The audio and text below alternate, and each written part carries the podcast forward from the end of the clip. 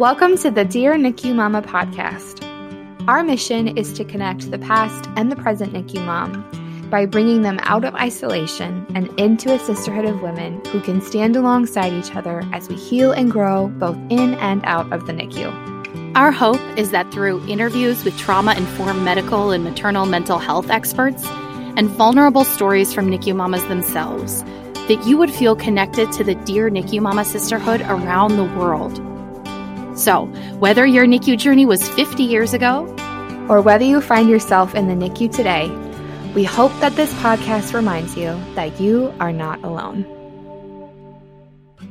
Hi, mamas. A quick note before we start this episode. Today, we're going to be talking about hospitalization and illness after NICU. In addition to Ashley and I sharing some of our own stories, we also have some incredible sisters from around the country sharing a little bit about their journeys and experiences with hospitalization and illness after NICU with their kiddos.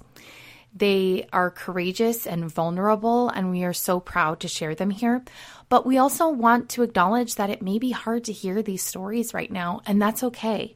So, maybe take a second and listen to your heart and body and see if maybe now is not the right time, or if you want to make sure that you have a safe space to listen to this episode, make sure that you have a dear friend or support system on speed dial. You know your body best, and we just want to acknowledge that you can do this, and we are here for you always.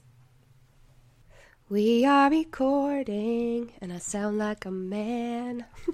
I like it. I think it sounds good. Hi, mamas, and welcome back to the Dear NICU Mama podcast. It's your host, Martha and Ashley. Ashley. I missed you last week. I know. I missed the- you too. What's been going on with you, huh? Oh, nothing. Not COVID, not croup, not an ear infection or a viral rash with a 105 degree fever. None of that. delightful, delightful. Not all while you're going through a big transition where you literally move to a new home or anything like that. yeah, nothing like that. No. No. Uh, we, your your incredible month of February has been daunting. I think you've carried it with a lot of grace. A lot of thanks to you being my support friend through it all. I am always there for you, but I, I, it has been.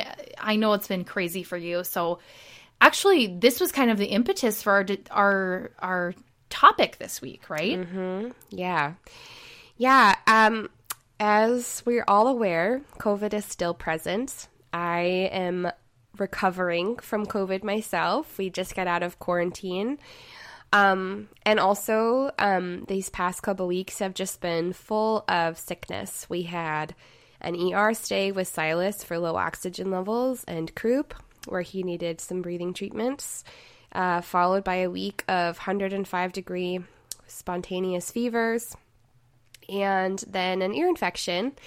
And then I got sick. And throughout that, Martha and I I was obviously texting you all day, every day. You were very sweet to entertain my my worries and my thoughts and be there for me, and also send me Uber Eats gift cards and coffee. I love you forever. Um, but we talked a lot about how triggering it is to see your kid sick after NICU, yeah. and when Silas was in the ER that night, it was the first time that I heard those monitors again since he was in the NICU, and you're brought right back to the time that you were in the NICU with your child. And even my husband, when the doctor had stepped out to go run the test, he looked at me and he's like, wow, those sounds. And I was like, those sounds. and I thought about you a lot too, just with what you went through with JJ and needing to be hospitalized. And you guys had a really tough go of it last year. Um, and so we wanted to do an episode this week just to kind of chat about that a little bit. Um, we hope in the future to do like a roundtable with a few different moms with different rehospitalization stories. But cold and flu season is hard. And um, sometimes it feels like you just don't know how to get through it. And we also talked about how you know, just with the trauma that we've endured, we can be really hyper aware of our bodies. Mm-hmm. And so, first, you're hyper aware of your child's body because you're monitoring their every move, their every symptom, their every breath. You're counting respiratories. You're talking in your NICU language again. It, it brings you right back. But then, if you get sick too, you're hyper aware of your body. And yeah. it just feels like your brain never really gets a full break. And yeah. um, so, we wanted to just kind of have a conversation about that today. And it kind of led you know, these past couple weeks were just kind of a good reminder of like, there's a lot of us going through it right now. And um, you can and you will get through it. but if it's hard, you're not alone. And um, so, yeah, that was kind of a ramble. But that's kind of no. what led to this week's episode. No, I think it's so true. I think you know, when you get to that part of discharge, when they say, okay, your miraculous NICU baby got to the point where we're going to send them home. They then counter it with the most like frightful literature about illness and disease. And then they're like, good luck, bye. Um, and I remember that being very overwhelming yeah. And traumatic in its own self in coming home, right? So the fact, the idea that you we know wonderful people who go through illness, well, everybody gets sick, right? It's just inevitable. It's going to happen. Mm-hmm. Uh, and we have this pandemic going on and it our, our kids are immunocompromised. There's this fine balance between understanding the the reality of illness in the world and knowing there's nothing you can do and then also being a really strong advocate for your kids too. It's like a mm-hmm. very fine line for your own mental health to figure out how to ride. Yes, uh, and, and I think we're seeing people navigate that and learning how to navigate that in real time right now. Yeah, definitely.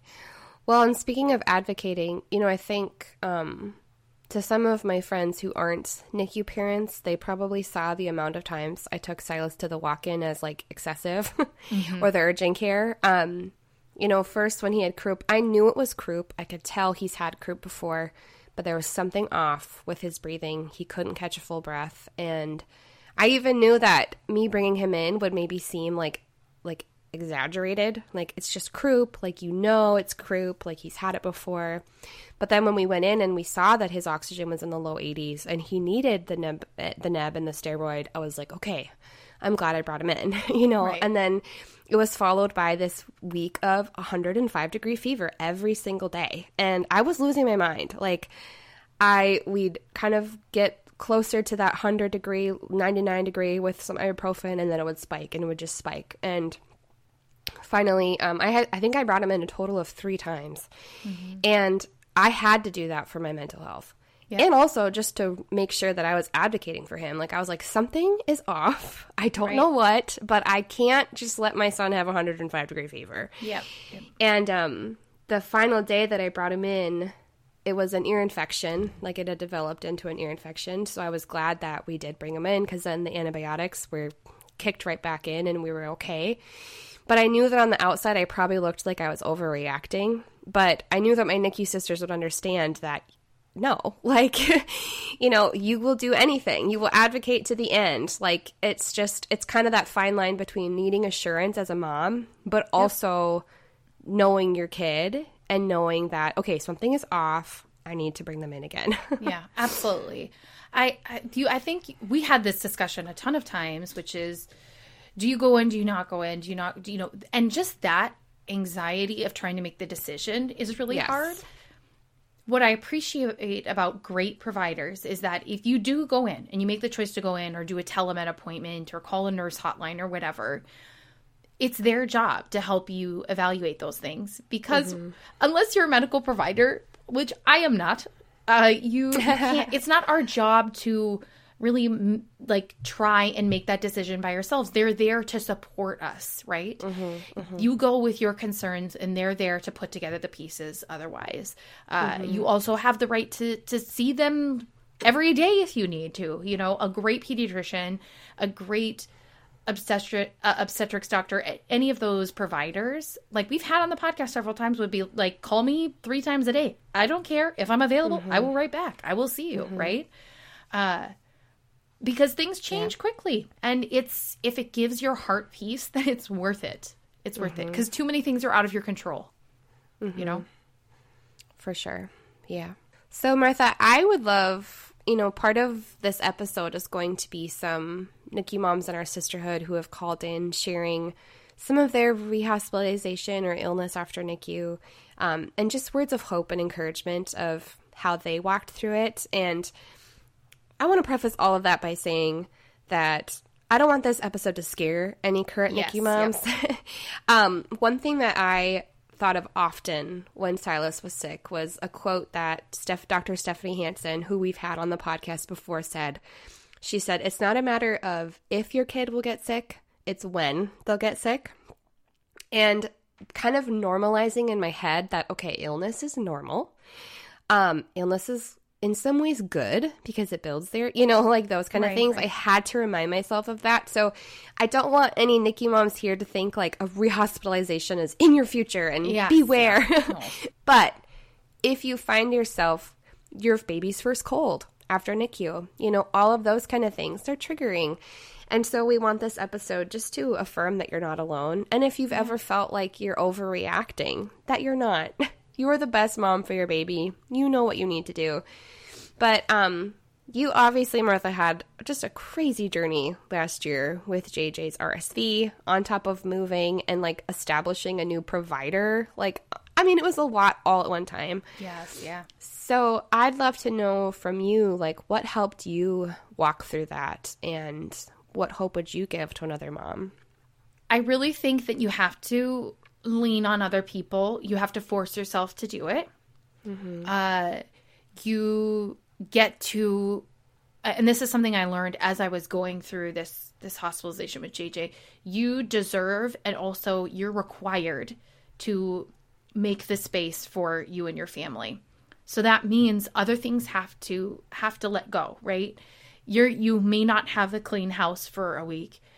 You may not you may have to call into your work and say I this is this is my only option right now. You may have to lean on the social services provided in the hospital to to make accommodations. You do those things so that you can pr- protect yourself. Um, I know that's not an option for everyone too. I, I get that. Uh, so then you just have to evaluate what what are the this is what my therapist calls them what are the glass balls and what are the plastic balls? So what if you drop something what would bounce and what would break right? So really have to you have to be very efficient in your mindset so that you can get through and survive. And also have a huge amount of grace for yourself uh you know whatever that looks like for you too. Uh i never felt like i was getting enough during the day. I never felt like I was getting things accomplished for work and in my marriage and with JJ when I was at the hospital with her. And I had to reset expectations for myself and say, if all you do today is you get to go and have one meal away from this room or take a shower literally in the adjoining room with the door open where the nurses can see you, but where your daughter won't be screaming if she can't see you. And so you just have to to find the accommodations that work for you. It sounds so silly and reductive, but you just have to get through it. Um, you know, the only way out is through the middle of it, but you don't have to do it alone. You don't have to do it alone. At the very least, you have the two of us. I mean, right? Yeah. of course. you know i i think too having had that experience and what i've learned as well that my therapist has also recommended to me is coming up with a plan right? And i think that's something really concrete that you can do if you have anxiety and fear about you know the potential of hospitalization or just illness in your future. You know if you're a new nicu mom having a having a plan of what that looks like right? You know in just talking about it with your spouse it gives you a sense of control over okay i can't control when this will happen but i know what we'll do and i know i have this arsenal of things to to to be with me. Not that you prep a hospital bag or anything like that but you just know these are the 3 people i'd call. This is who you know would take care of my dog. This is um Mm-hmm. this is the candy that I would order from Amazon Prime, right? It's just, it's those things that you can do to help your future self as much as possible. Yeah. No, those are good. Yeah. And how about you? I know you're still like kind of fresh in it because your body is at right after Silas kind of you came to some resolution with his illness. Your body was like, "Bye, Yeah. Peace like out. a yeah. And so how how are you feeling and and what encouragement would you provide to other mamas? Yeah. Um you know, I would echo a lot of the same things, especially when it comes to just surrounding yourself with people that you love. Um if you are an Enneagram 3 2 wing like us, um, asking for help and being vulnerable can sometimes be really challenging because you don't want to burden other people. And again, I think my friends were very generous, but I always felt like I was kind of over exaggerating. Like, because, and I, I internalized that because I didn't know if they would understand the extent of how much anxiety I had with his fevers and different things. But, um, you know, confiding in people that you know are going to be a safe place and that won't judge you for what some would maybe see as overreacting. Um, when his fevers were not going down, I had a lot of intrusive thoughts. It was very difficult to sleep. I was always scared that we were missing something, um, that kind of thing. And so having a support, you know, contacting my NICU sisters, um, I messaged you often. Um, even the night that we had to bring him in again, I think I called you crying and I was like, we're going in again. um, but just kind of having that support system in place and just knowing that, you know, you weren't going to judge us for going in, you know, that kind of stuff was really helpful. Um, I think the grace thing was huge. We ate out a lot these past couple of weeks. I had no gumption or energy to cook. And I felt kind of ashamed about that at some point because I was like, we're spending so much money on food, but you just have to get through it.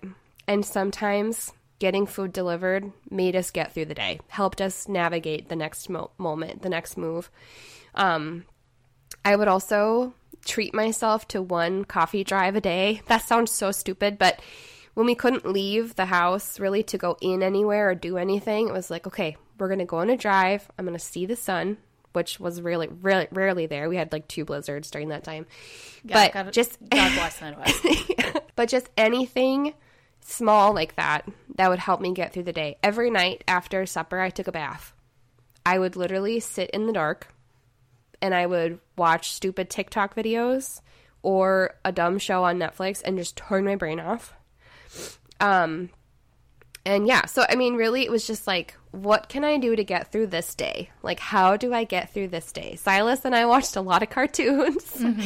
Partially cuz he wasn't feeling good, but two is like we both were sick and so it was like okay, this works. Like we will do fun activities next week when we're both feeling better. But this week there's grace for cartoons. There's grace to just sit here. Um it was also because we went to the doctor so much towards the end, Silas was like, Mom, I need to go to the doctor again. so he's like, I need to get better. I was like, You do need to get better, but I don't think we need to go back again today. I think I would echo what you said of, okay, what what what is gonna help me take one more step?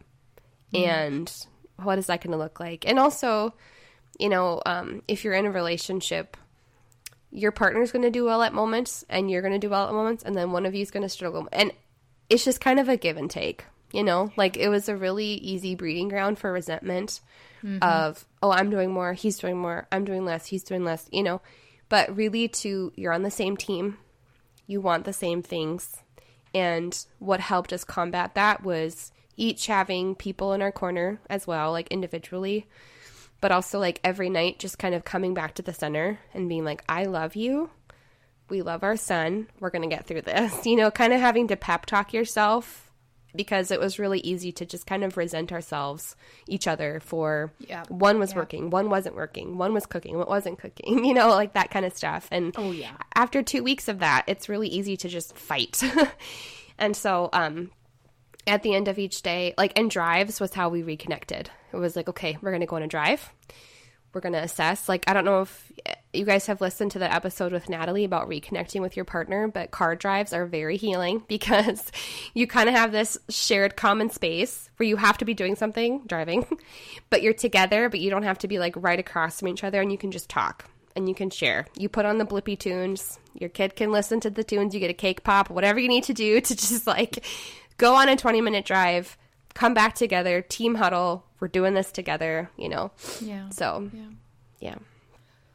yeah. I I totally agree. I think I think you have a lot of wisdom for it. Again, I do think that you handled with a lot of grace. I, when you're in the middle of it, it feels I don't it doesn't feel good, but just because it doesn't feel good in the moment doesn't mean you're not doing it well. you do you know what I mean? Yeah, yeah. Yeah. Um, and it su- also sucks, and I'm sorry, and it's unfair. So if you've gone through it or you're going through it, I'm sorry. You're right. It sucks, everybody. yes. But we're gonna we're gonna get through the suck together. We are. I think that that was one thing that I was just so infinitely grateful for. Um, the night that we went in to the ER, we were just scrambling to grab his diaper bag and different things. And the one thing I made sure to grab was my Dear NICU Mama shirt. Oh yeah. And I just remember just feeling so grateful that I knew that other moms had walked this before me Yes. that other moms were maybe even in different hospital rooms at the same time, but that I wasn't alone. And so, um, you know, this sisterhood is so special, and I'm just so grateful that, you know, we have this community of women that truly stand in the trenches with each other. And so, Yeah. um, I'm just so grateful. Yeah.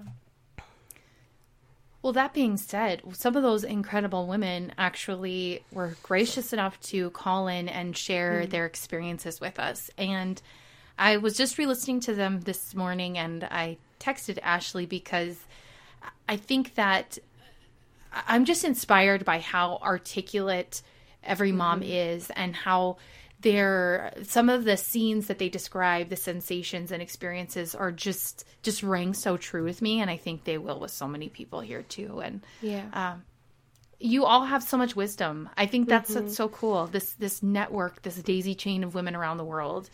Um Yeah. those are the people who will get it always. Yeah, absolutely. Well, fun. Well, we are going to play some of these messages. Um, as always, thank you so much for tuning in.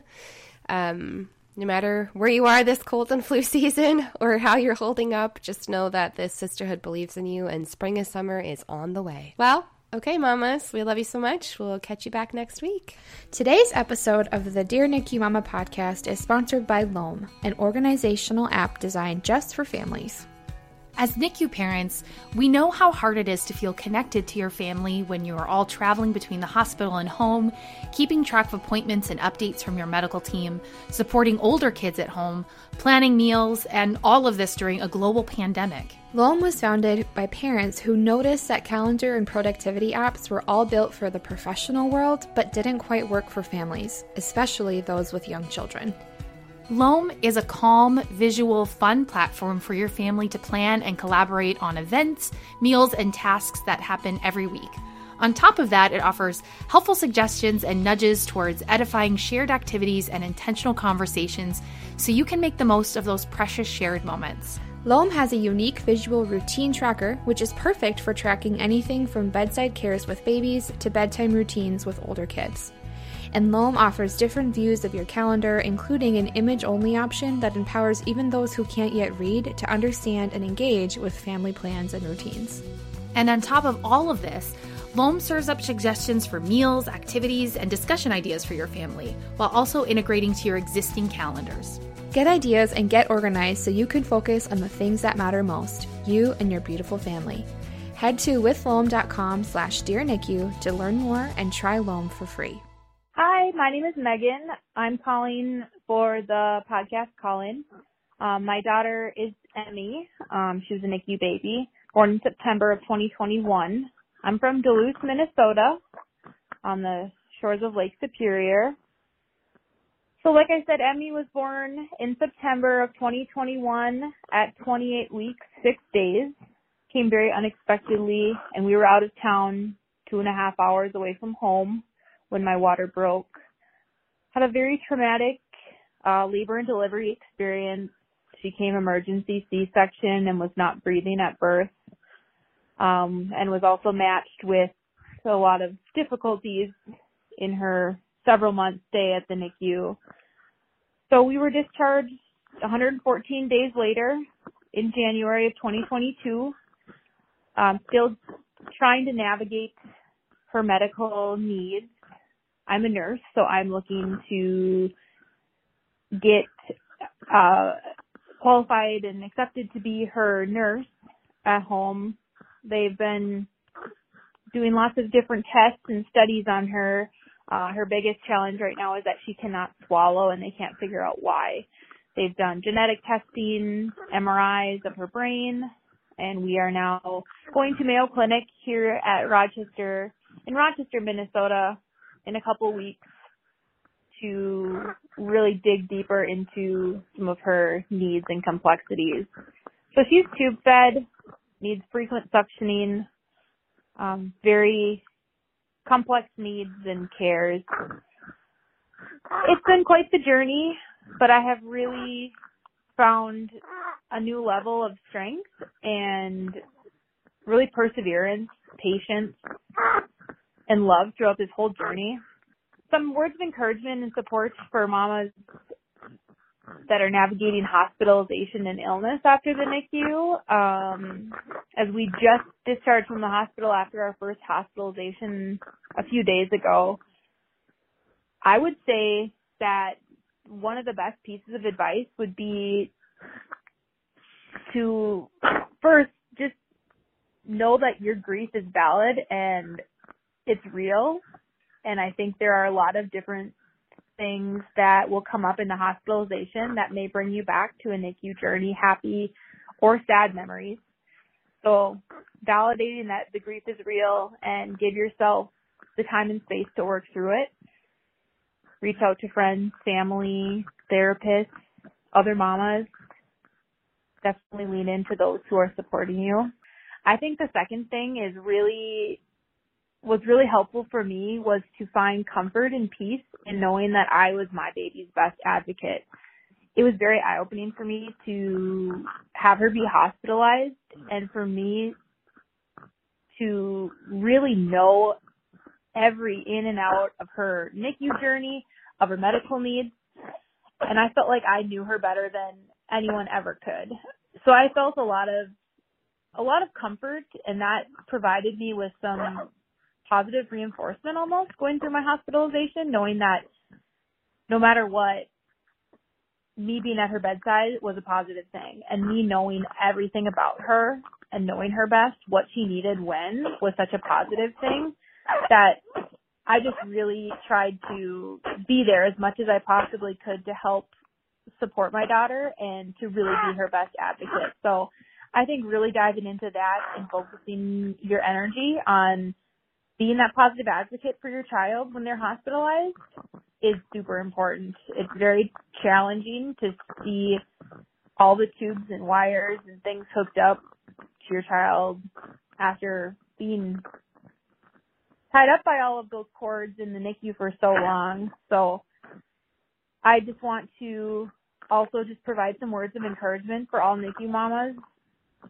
how strong and brave you and your child are and how much growth everyone who comes out of the NICU is. I just, I think it's incredible and I don't know if people get enough credit for what they have to endure. Hi, my name is Alexandra Lane. I am from Wisconsin, USA, um, well, Menomonee Falls, Wisconsin, USA. Um, a little bit about my story. My son was born at 38 weeks and five days.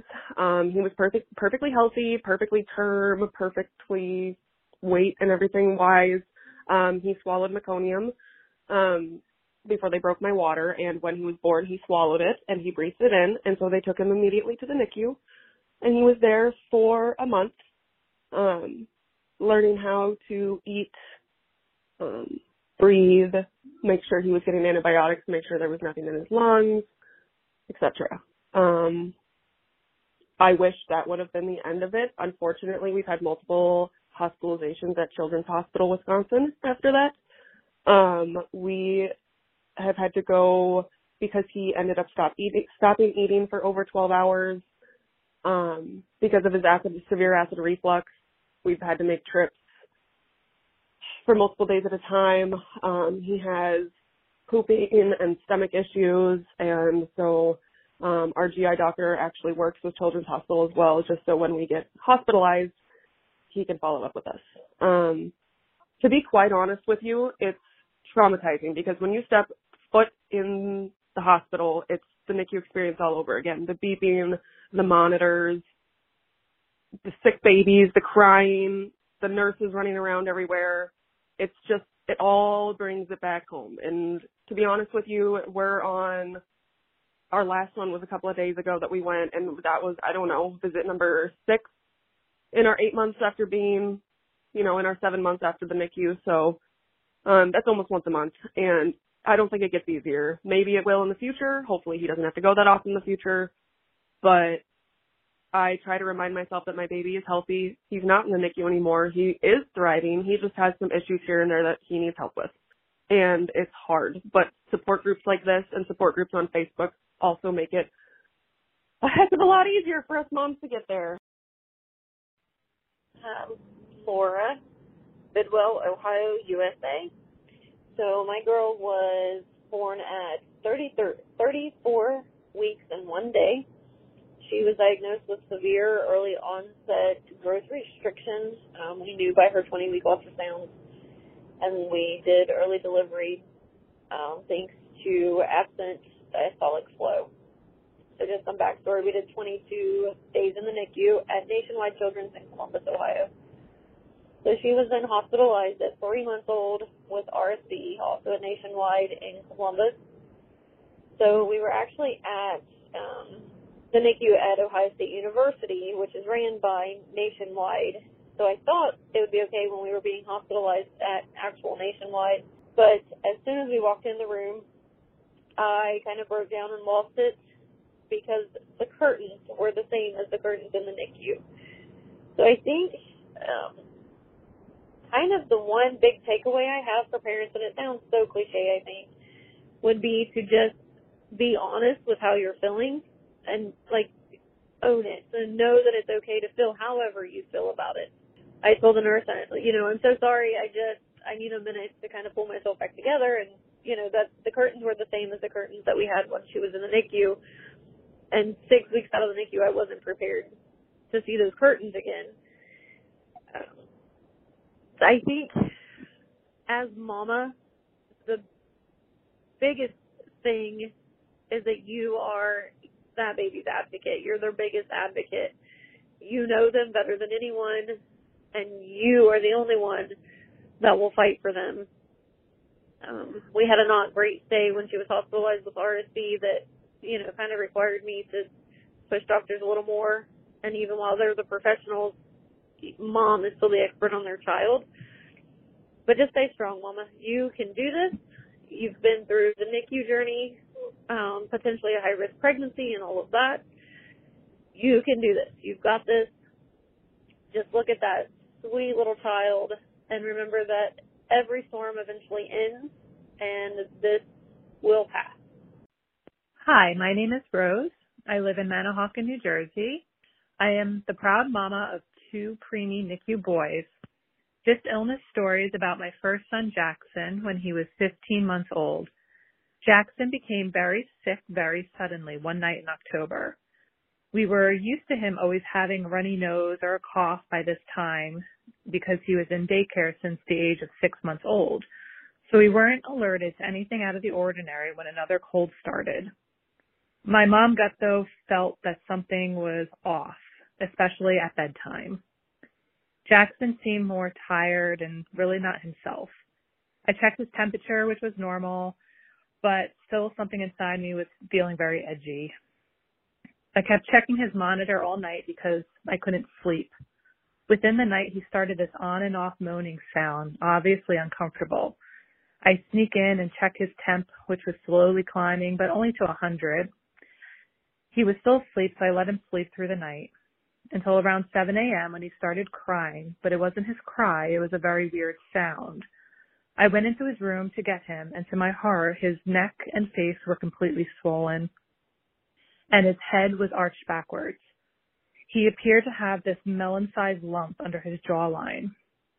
We quickly rushed him to our local hospital where the ER doctor tried to tell me it was just an ear infection and we would discharge him that day. I fought for blood work to be done and told him this was not an ear infection. At this point, Jackson's fever was now around 104, even on medications, and he was completely out of it. Despite resistance from the ER doctor, he performed blood work and came back very alarmed because his white blood cell counts were extremely high. Jackson and myself were quickly transported by ambulance to the hospital that he was born at. This hospital, hospital specializes in pediatrics. There they performed more thorough tests and which showed that he had a very bad bacterial infection in his lymph system.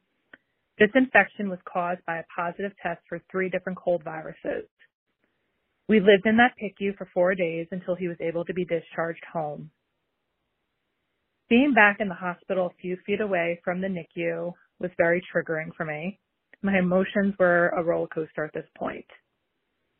This illness and hospital stay post NICU changed my mental recovery and exacerbated my PTSD.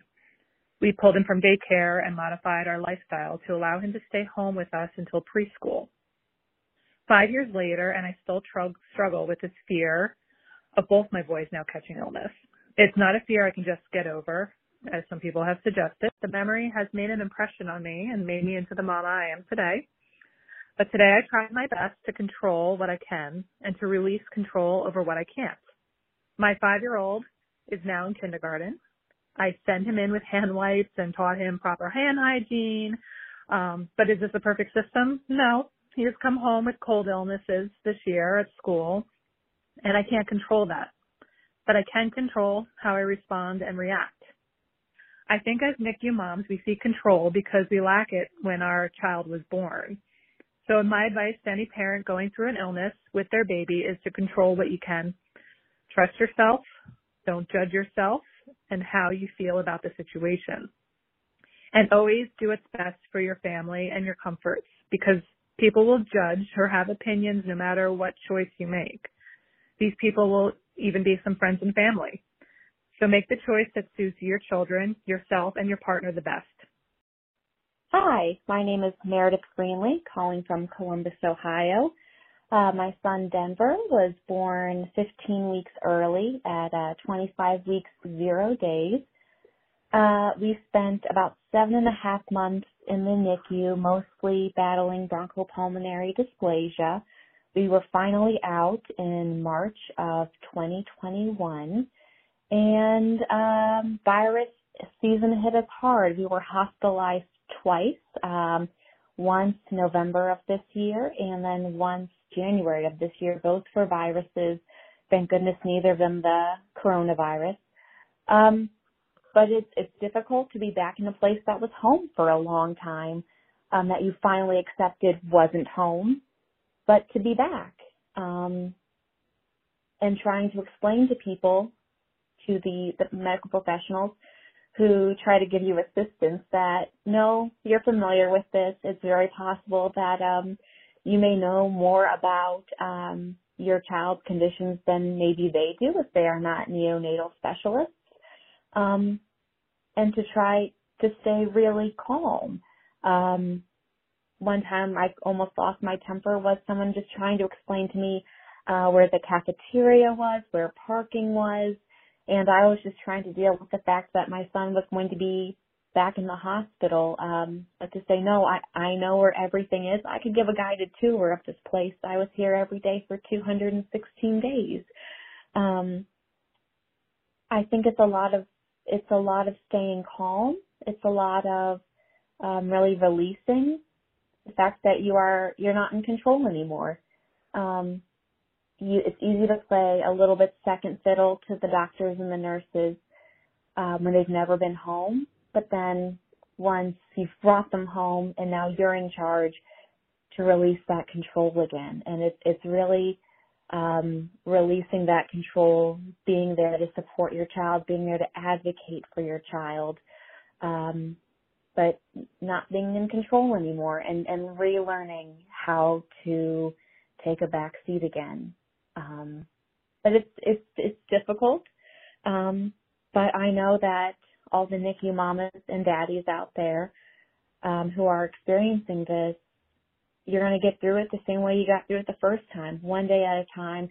If you can't do one minute at a time, you're taking it one day at a time. It's not a day at a time, an hour or a minute at a time. It's it's really difficult when you think you've been at, that you're finally out of it to be back into it. Um, but just minute by minute, hour by hour, day by day. Hey, this is Josie Morris. My daughter's Raylan Morris. Our city is Carthage, Texas. My daughter was born at 26 weeks, October 30th of 2020. She had a 75 day NICU stay. Um, pretty complex, no surgeries, but very roller coaster. But we came home, um, and then we were readmitted around two weeks after for COVID. Got through that and came home again. Um, we were readmitted. We've been readmitted three times since discharge from the NICU. Um, she turned a year old on October 30th of this last year. Um, we were readmitted after COVID um, a few months later for anemia and some GI issues from prematurity that she had. Then we got home, and then a few weeks before her one year anniversary, I mean one year birthday, she got RSV, and we were readmitted for seven, seven to eight days.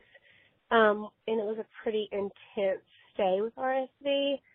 Any words of encouragement I would have would be to number one, take care of yourself. I really neglected myself during our journey and kind of had some hard aftermath of that once we came home. Um, number two would be to definitely reach out and get help.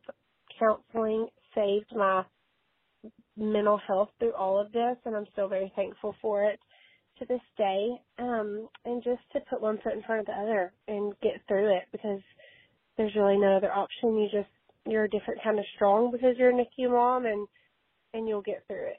You will. Hi, my name is Caitlin Wentworth. I am from Virginia Beach, Virginia. Um, I was calling to talk about my son Harrison. He was a 26 weeker. He's about two and a half now. Um, we spent 146 days in the NICU. Uh, I had preeclampsia and HELLP syndrome. Um, my pregnancy was pretty amazing up until 25 weeks. Um, and I got super sick and was in the hospital um, and had him five days later. Um, he came home November 5th and he was on oxygen. Um, and that was really all we came home with. And then he was never an amazing eater, but right before we were going to be coming home, he started eating great, so they were comfortable with him coming home. Um, and we decided to live with my parents for when he first came home just because my husband worked a lot and we just needed the extra hands-on support. Um, and quickly after coming home, his eating was just super inconsistent, um, rarely meeting the bottles that he was supposed to have for the day, and was all in all just a completely stressful situation. He would projectile vomit after feeds. It just consumed everything we did. So his weight gain was really slow because of not eating enough and then getting sick and the beginning of December kind of took a turn for the worse and we just monitor it and our pediatrician was amazing and right before Christmas he just stopped eating completely. Um and I called the pediatrician and she knew somebody at the hospital, the children's hospital. She made a call so we didn't have to wait in a ER waiting room. We just got uh, admitted right away. Um, but the phone call to the pediatrician when she said we're gonna admit him again, I just felt my whole body just have chills. And she was so nice, and she made sure someone was there with me to help me bring Harrison in. My husband left work, um, and I was with my mom, and they sent us to the seventh floor, which is like the step down unit at our local hospital. And as soon as I got off the elevators and turned the hallway and saw the entrance to the NICU, I just collapsed. I just like got on my knees and just like broke down and sobbed. Um, because it was just like just being in that hallway and like the smells and everything already just with the stress of him not eating and not knowing what was going on just like hit me like a ton of bricks.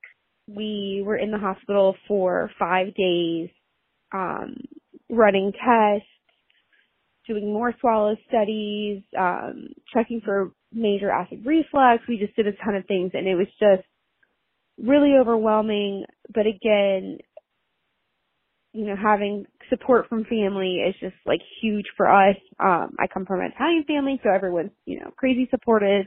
Um, but it was just really focusing on why we were at the hospital and that we just wanted him to be okay and him to eat. And we knew being there was going to, you know, hopefully solve that problem. Um, we did have a hard time with, you know, being so used to the NICU care and then going to, um, you know, just the general, it wasn't, um, just the general like nurses taking care of the baby. Um, it's just a different level of care.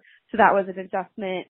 Um, and by the end of our visit, they just couldn't figure it out and his GI doctor just said, you know, maybe he just needs some time. So we got sent home with an NG tube. Um, on Christmas Eve, got the training for it and we're sent home. Um, and he had the NG tube until April. And then he finally could eat again on his own. But I would just say to other moms dealing with this, it's something I know nobody wants. And I remember NICU nurses in the hospital saying, you know, the worst thing is when a baby goes home and then has to go back to the hospital. And it was something that just scared me so bad. And looking back on it now, it, it's another thing that's a part of our journey and something we had to do. And getting him fed was what was most important. Back then, I didn't want him to have a tube. He already had oxygen, but it was what we needed to do for him, so that's what we did, and we learned how to use the equipment. And at first, it was so scary, to, you know, run food through a tube for my son, but in a couple days, it's second nature, and it's it's not strange anymore, and becomes normal. So whatever you're going through, you adapt. You're strong because you have to be, and reach out to people who can be supportive for you. Thank you so much for listening to this week's episode of the Dear NICU Mama podcast. If you loved this episode, we'd be so grateful for a review on any of the podcast platforms. And we'd love to continue connecting with you via our social media pages or a private Facebook group. And ultimately, NICU Mama, welcome to the sisterhood.